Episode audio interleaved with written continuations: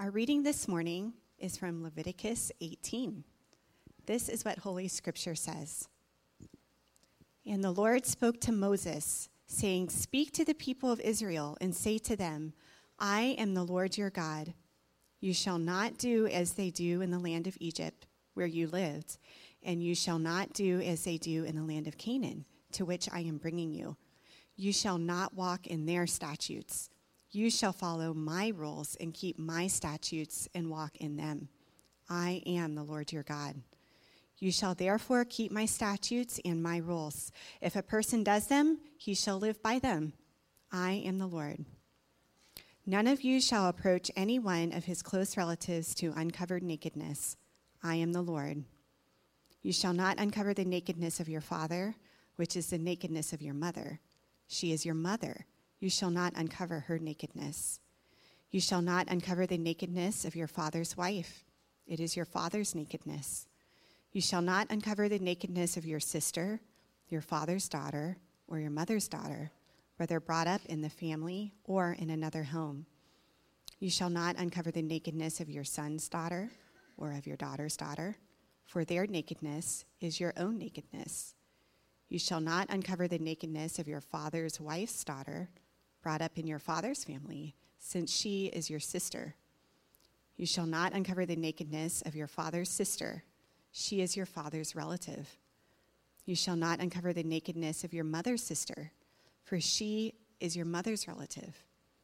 You shall not uncover the nakedness of your father's brother, that is, you shall not approach his wife, she is your aunt. You shall not uncover the nakedness of your daughter in law, she is your son's wife. You shall not uncover her nakedness. You shall not uncover the nakedness of your brother's wife, it is your brother's nakedness. You shall not uncover the nakedness of a woman and of her daughter, and you shall not take her son's daughter or her daughter's daughter to uncover her nakedness. They are relatives. It is depravity. And you shall not take a woman as a rival wife to her sister, uncovering her nakedness while her sister is still alive. You shall not approach a woman to uncover her nakedness while she is in her menstrual uncleanliness. And you shall not lie sexually with your neighbor's wife, and so make yourself unclean with her. You shall not give any of your children to offer them to Molech, and so profane the name of your God. I am the Lord. You shall not lie with a male as with a woman, it is an abomination. And you shall not lie with any animal, and so make yourself unclean with it. Neither shall any woman give herself to an animal to lie with it. It is perversion. Do not make yourselves unclean by any of these things, for by all these the nations I am driving out before you have become unclean.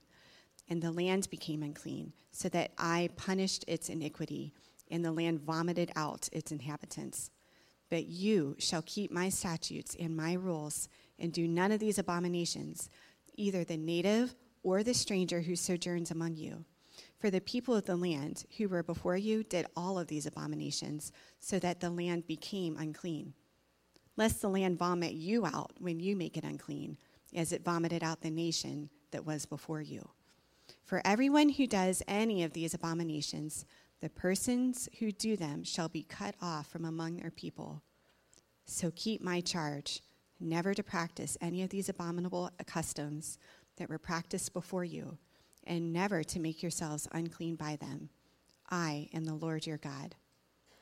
May God bless the reading of his word. The grass withers and the flower fades, but the word of the Lord endures forever. Thanks, Sarah.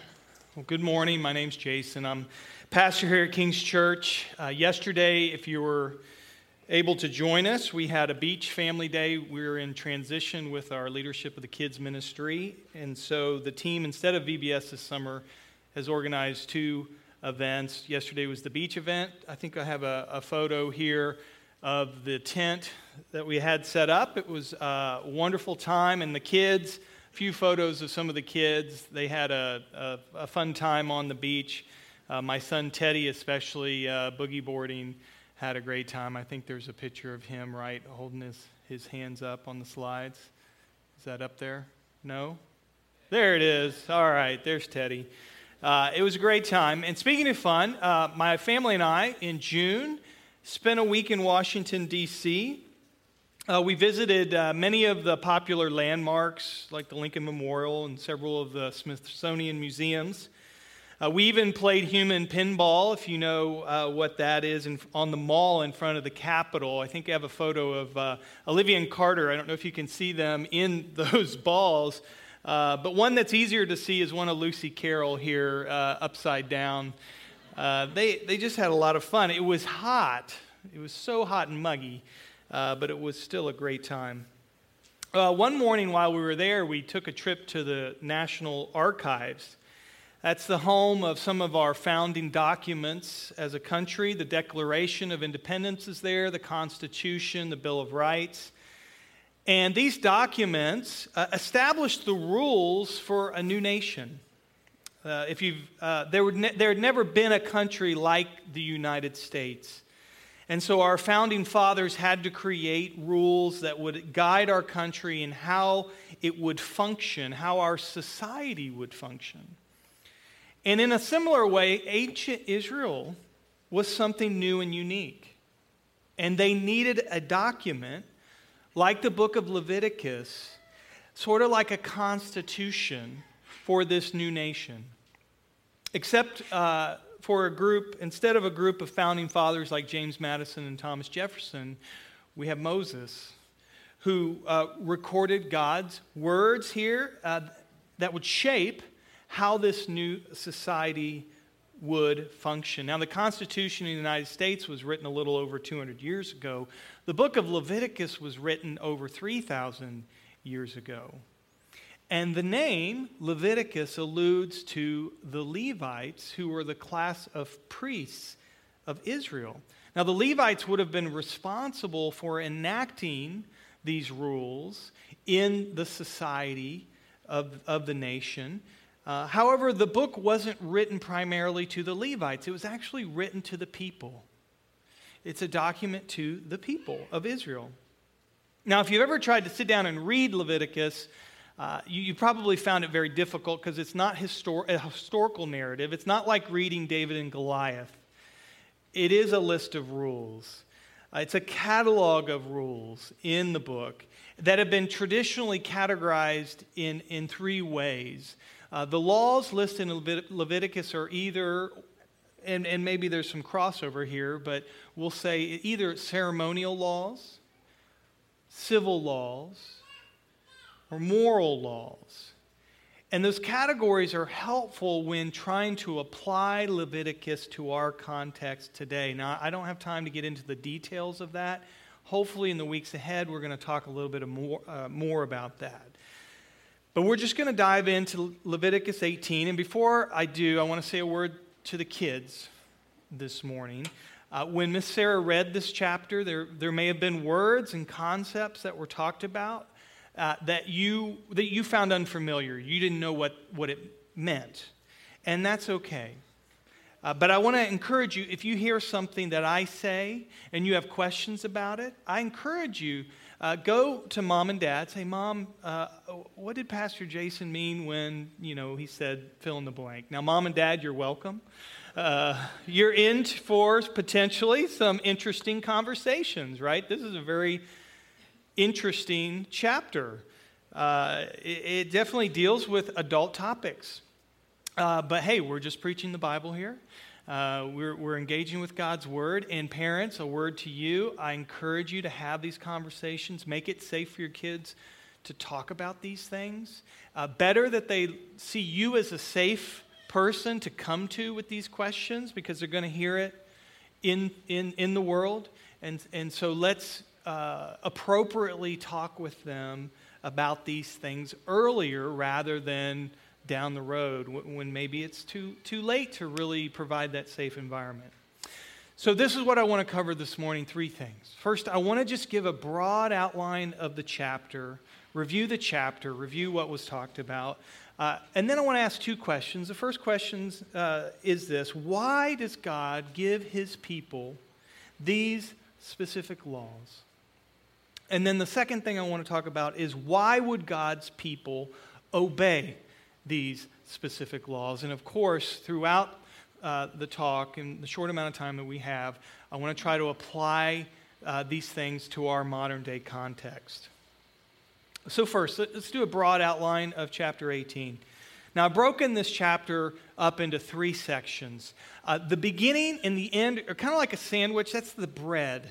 If you notice when uh, it was read this morning, it's similar topic, it's similar uh, focus. In verses 1 through 5 and verses 24 to 30, God is calling his people to obey these commands.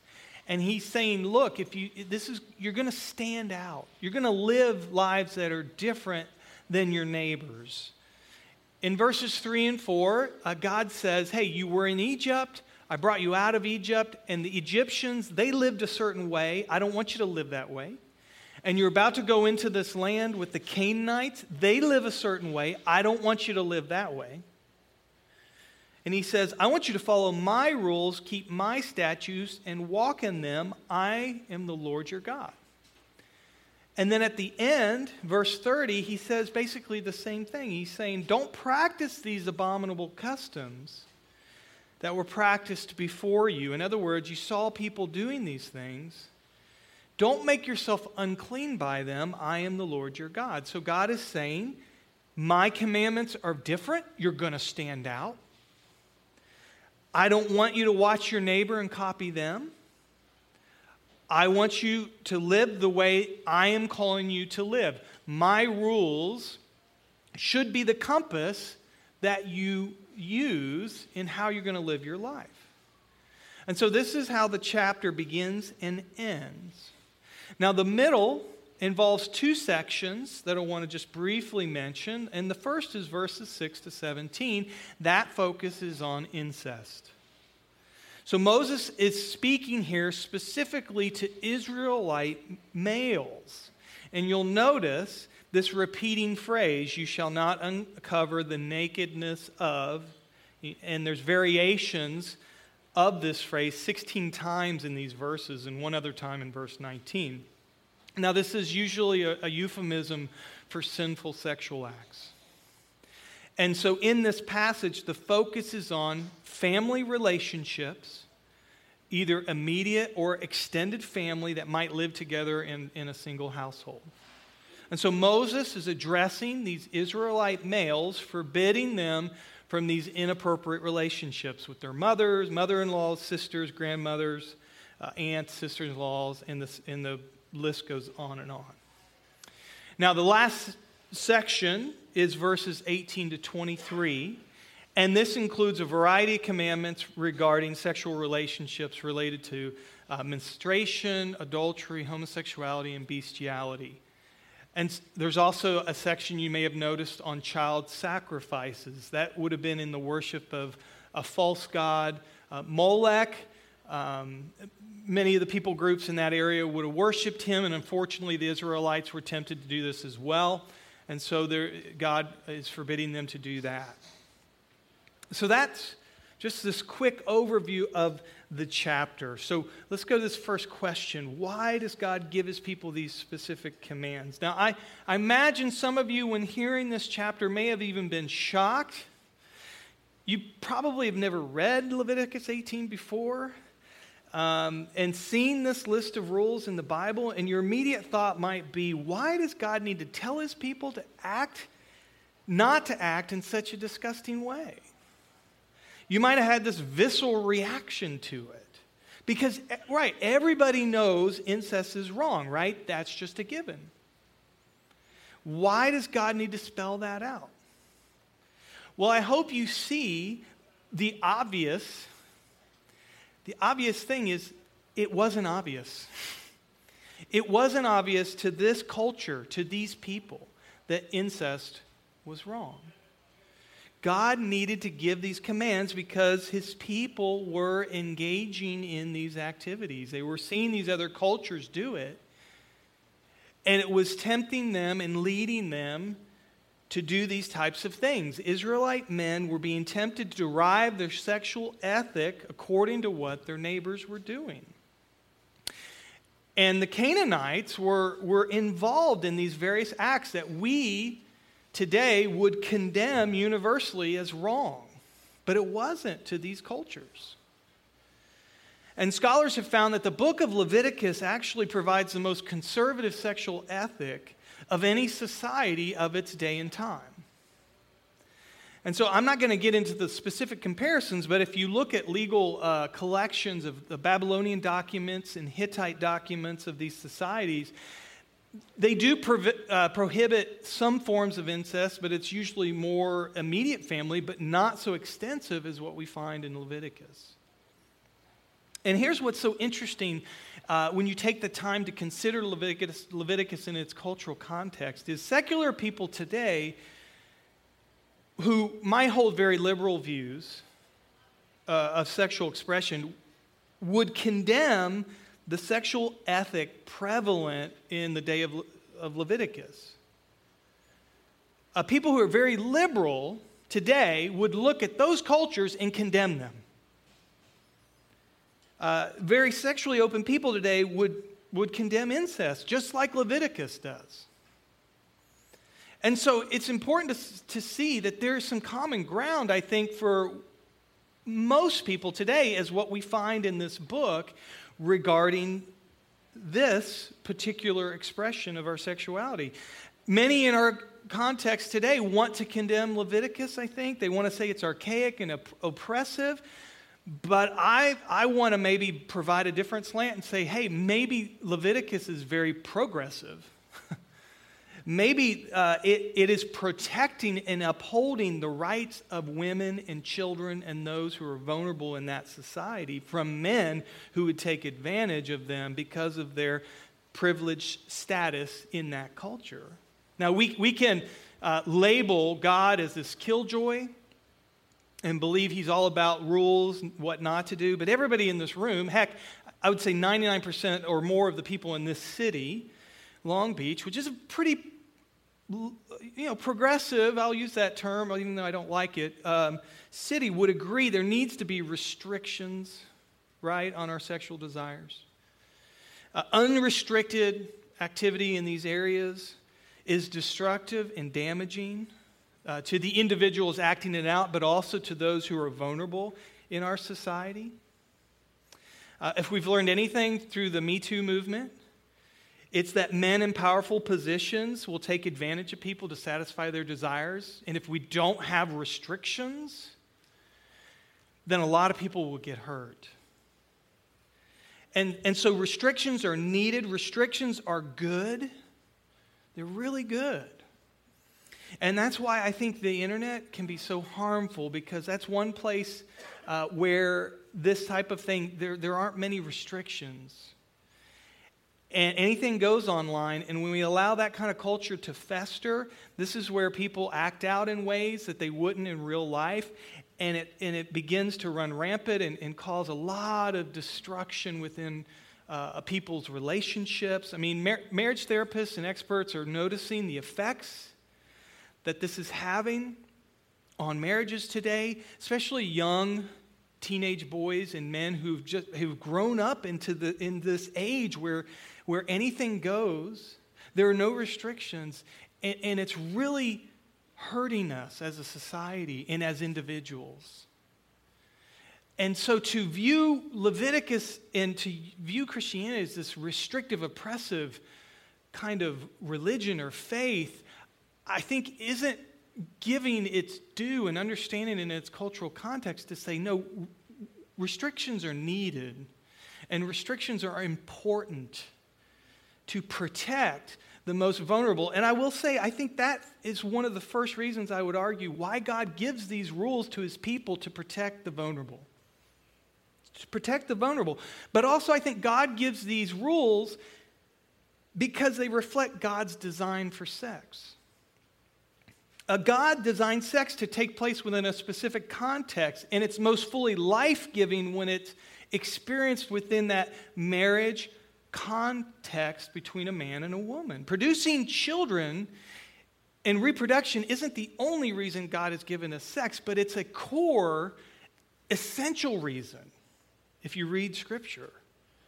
It's a central part of God's plan. If you look at these restrictions that God places in Leviticus 18, there's that common theme of reproduction, of offspring, of multiplying. And, and for example, that's why child sacrifice is, I think, is listed in this chapter because to sacrifice your child goes against God's design to be fruitful and multiply and to see your children as a blessing. I mean, that is God's calling for us. And to sacrifice your children goes against that design. That's why it's offensive to God. Producing children, reproduction, multiplying, that's an important aspect of God's design, and the restrictions support that design. It's well documented incest results in devastating biological birth defects of family members who engage in that type of behavior. And, and birth defects aren't the only consequences, it, they're birth defects, so to speak, psychologically, emotionally, spiritually, for those who are impacted by this. God knows this. And God places these restrictions to protect us. Because He knows the desires of sinful human beings is to set those things aside and to only seek to satisfy what you want in the moment. Pastor Kevin DeYoung makes this point on the importance of restrictions with this illustration about cars. He makes the illustration, he says, you know, sex is like a car. Cars make life better. They enable you to drive long distances, you can visit your family more easily. Cars are fun, you can go really fast, you can look cool, except if you own a Prius or a minivan. Just kidding. I own a minivan, but not a Prius. Um, cars are wonderful gifts we get to enjoy, but we have to do that within the context of certain rules. You need to be a certain age. You have to get training. You have to take a test. You need a license. You have to follow the traffic signs. You got to stay in your lane. You got to obey the speed limit. And, and here's what uh, Kevin says The rules are not to keep you from enjoying the car, the rules exist so you and everyone else can drive safely. If you don't know how to handle the car or you don't follow any of the rules of the road, you'll get hurt, and likely others will get hurt as well. The rules aren't meant to confine you, but to help you. So, why does God give us these rules? It's to uh, it's because He designed us and He loves us and He knows what's best for us. He says in verse 5 if a person does these things, he shall live by them. In other words, he shall flourish.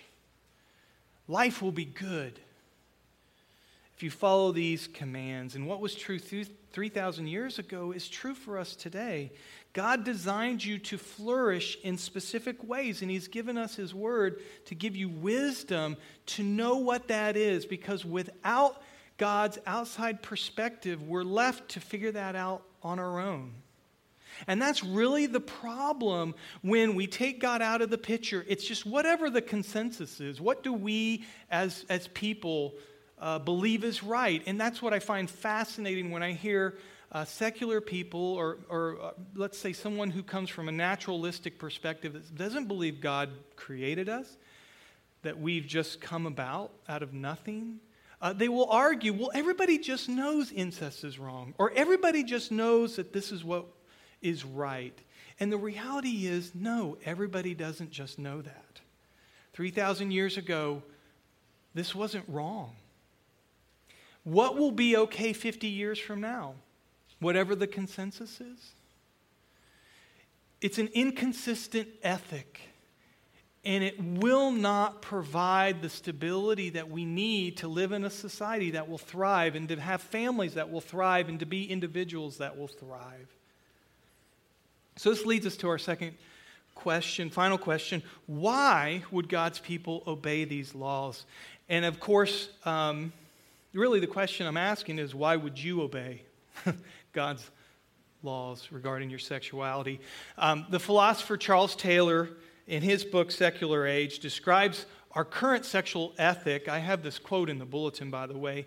He says, For many people today, to set aside their own path in order to conform to some external authority just doesn't seem comprehensible as a form of spiritual life. The injunction is, in the words of a speaker at a New Age festival, only accept what rings true to your own inner self. Now, again, I would argue that is, a, that is a, an ethic that cannot be applied consistently. Um, if you think about the implications, if you re- truly live that way.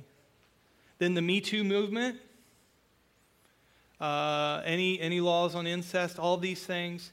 Uh, why would you deny yourself these things? Why would you not satisfy your appetite?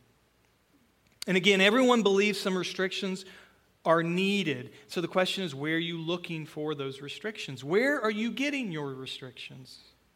Let's agree that we both think it's important and needed, but where do yours come from? As Christians, we believe they've been passed down by the one who's created us. And so, one of the reasons we would obey God's rules is because we believe He's designed us as we mentioned earlier, to thrive in the context of these rules. Uh, G.K. Chesterton, the famous British author, put it uh, this way The more I considered Christianity, the more I found that while it has established a rule and order, the chief aim of that order was to give room for good things to run wild. And I love that idea.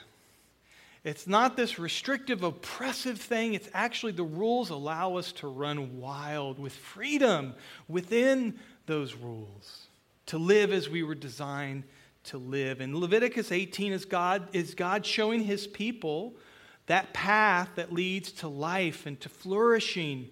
And yes, it involves restrictions, it involves saying no. But it ultimately leads to life in all its fullness.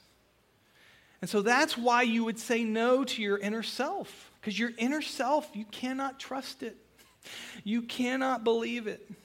Your inner self does not know what's best for you. The one who created you knows what's best for you. And that's why I as, I, as a man, cannot look to my inner self in my privileged position and think, that's what I can trust, and that's how I can live my life and fulfill those desires within me. No, I need an outside source to say, Jason, this is the way you should live. This is the path you need to follow. You need to learn to say no to those inner desires and to follow the path that I've laid out for you. And so that's one reason, very important reason why we follow God's rules, but let me end with this. I think the, the, the second and maybe most important reason is because of God's grace and love for us. We see this alluded to in Leviticus 18. At the beginning of the chapter, God alludes to the Exodus. God alludes to the fact that He's brought His people out of slavery. He's brought them out of their confinement in, in Egypt. He's brought them to a place where they can be free and live in relationship with Him. And it's in the context of that grace that He's given them. He's invited them into life in all its fullness. He says, Now enter into this relationship. And here are some rules I'm asking you to follow as you enjoy life in me. He rescued us, not because we've earned it, not because we've done anything to make it an obligation on God's part, but simply out of His love for us. And what is true of Israel is true for you, Christian. If you have given your life to Christ and you have said, Yes, Jesus, rescue me, give me this life, and you've chosen to follow Him, He invites you into that relationship, and His love is granted to you not because you've obtained some level of purity, but because in your mess and in your shame and in your guilt, all that, He loves you. He loves you and He wants to be in relationship with you. The gospel speaks to the deeper parts of who we are and our desires. And ultimately, that's what we want to be the compelling motive to follow God's commands when it comes to our sexual ethic. We don't want to just follow some rules. It's not about information. It's not about information. James K.A. Smith, he puts it this way that um, you know, we tend to try to restrict ourselves just with the information. He says it's as if the church is pouring water on our head to put out a fire in our heart. Sometimes we think the rules and the information is what we need, but really we need that heart change. We need love the love of Christ to change us and to change our desires. This is what uh, St. Augustine wrote about when he talked about this compelling vision of what God has for our sexual purity. And, and, Augustine saw what God was calling him to, but he, he, he prayed this prayer. He said, Lord, give me chastity and self control, but not just yet. Have you ever prayed that? Some of you pray it every time you go online. Can we be honest? You go online, you say, Lord, give me chastity, give me self control, but not yet. And God offers something better for you than that cycle. But He's not rejected you if you're stuck in the cycle. He's not rejected you. The gospel is there for you. If you're in that shame and in that addiction and in that place where you can't say no and you can't follow the restrictions, can I speak words of love to you that the gospel is true for you? That life is possible? You will, at some point, need to come to the end of your own self and call out maybe to Jesus, maybe to your friends, maybe to me, to David, someone you might need to invite into that struggle. But the gospel is true for you. And that life that Jesus offers is true for you. C.S. Lewis put it well, and I'll end with this. It's not the taming of desire that will set us free, but the unleashing and enlarging of true desire. True desire. Why? Why would you want to follow God's laws? Because it's the true desire of your heart. That's what we want. And so we're going to enter into communion this morning. We're running a little late, but that's okay. We're going to enter into communion and pray and ask and invite God to give us that desire through this meal. Let me pray for us. Lord Jesus, thank you for your laws. Thank you for the restrictions you give us. They lead us down the path that leads to life. And so I pray that you would enlarge our desires this morning, enlarge our hearts to love you, and may that love compel us to follow. In your name we pray. Amen.